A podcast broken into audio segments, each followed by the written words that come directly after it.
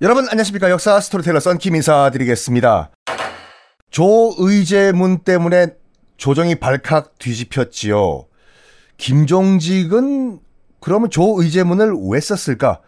김종직 편에서도 말씀드린 것 같이 일단 세조의 집권 과정이 못마땅했던 거예요. 김종직이 사림하면은 일단 원칙주의자들이기 때문에 어허 저 임금은 조카를 죽이고 어 왕자리에 오른 정통성이 없어.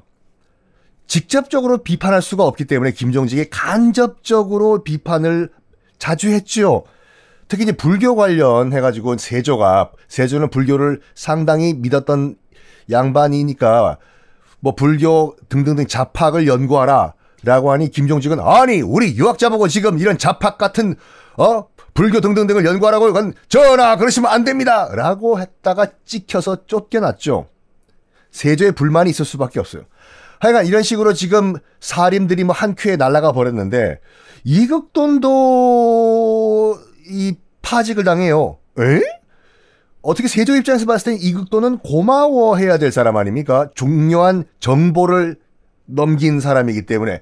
하지만 도매급으로 묶여서 이극돈도 파직당합니다. 왜? 이런 중요한 일을 왜 이제 보고했어? 늦게 보고했다고. 하여간 사림이 한꺼번에 날아가 버립니다. 얼마나 이거를 이제 사림들 박 봐라 이 나라의 주인은 누구냐? 너희들 사림이냐? 대간이냐? 아니, 아니, 아니야. 이 나라의 주인은 나, 임금, 연산군이야. 시범 케이스로 이번 사건을 활용을 하는데, 어, 어느 정도였냐면, 김일손, 일단 댕강댕강 참수를 시키죠. 모든 신하들 다 가가지고 참수하는 장면을 봐라! 시켜요. 북한이랑 똑같아요. 공개 처형할 때 다 끌고 가서 보여주는 거랑 똑같아. 그리고 진짜 똑같은 게 뭐냐면, 연산군이 뭐라고 하냐면 김일손 등등등 참수를 할때 모두 가서 보고 끔찍하다고 고개 돌리는 자들도 다 극형이 쳐라. 어떻게 이렇게 북한이랑 똑같은지 하여간 이런 식으로 처음에 확 군기를 잡습니다. 그런데 이제 뭐 이 그때부터 쭉쭉쭉 다 사람을 죽여 나가냐? 그렇지가 않아요. 요렇게 한 번에 한 큐에 날려버린 다음에 한 5년 동안 불안불안한 평화가 유지가 돼요. 이 김일손 등등등을 다 참수시킨 다음에 5년 동안 연산군이 꽤 모범적인 왕으로 살아요. 일단 경연에도 참석을 하고 전하 하늘천 따지 누를 황 검을현 공부도 하고 그리고 나름 판단력도 이 5년 동안은 굉장히 좋았어요. 연산군이 예를 들어 가지고 어 도첩제라고 기억나시죠? 국가에서 아무나 이 스님 승려가 되는 걸 막기 위해 가지고 승려 자격증을 줬잖아요. 불교를 탄압하기 위해 가지고 자자자자 도첩이 없는 스님들은 다 불법 스님들입니다. 당신이 어느 정도 수준이었냐면 연산군 때 도첩이 없는 스님은 일단 처벌하는 거는 당연하고 그 스님의 부모까지도 연좌죄를 적용해서 처벌하는 수준이었거든요. 에? 스님이 부모님이 계시다고요?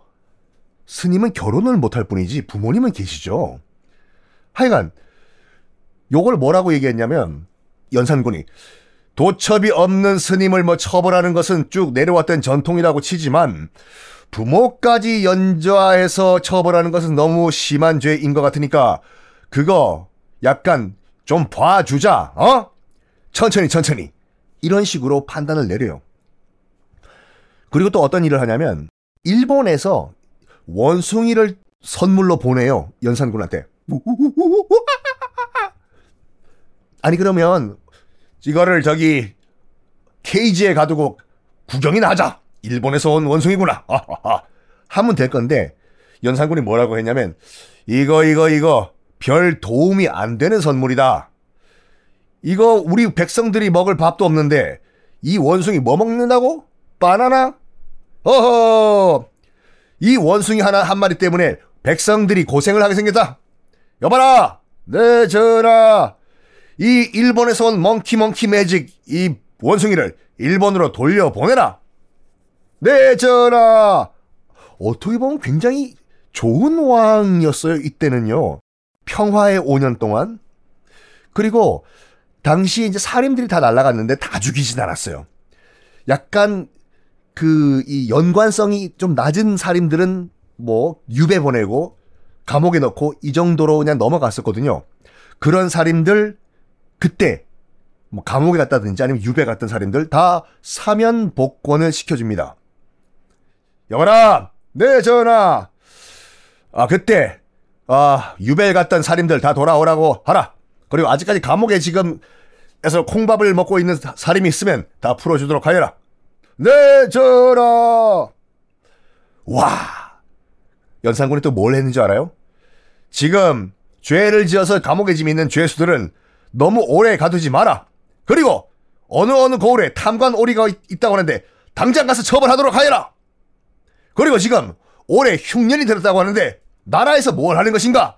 지금 밥이 없어서 배를 굶고 있는 백성들 배를 채울 수 있도록 대책을 강구하도록 하여라. 네, 전하. 나름 요 5년 태평성대의 기간이었어요. 그래서 성종 성종 때는 얼마나 사람들이 백성들이 편하게 잘 살았잖아요.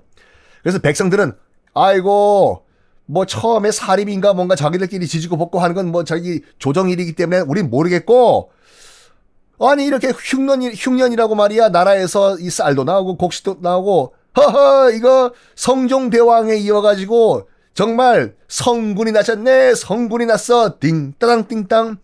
백성들이 너무너무 좋아했어요. 그 아버지의 그 아들 정말 또 다른 성군이라고. 또 토목공사 전혀 안 했어요. 백성들 입장에서 봤을 때 가장 고민거리는 토목공사거든요. 여봐라! 여기에 궁을 하나 더 지어라! 여봐라! 저기에 궁을 하나 더 지어라!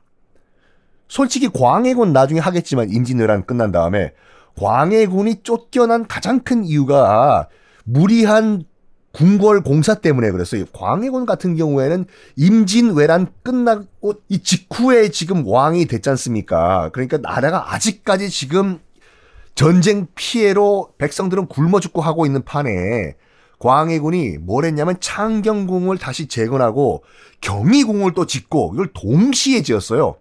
신하들이 뜯어 말렸어. 광해군한테요. 전하! 지금 외란이 끝난 지 얼마 안 되는데 지금 전하! 다음 얘기는 다음 시간에 하겠습니다.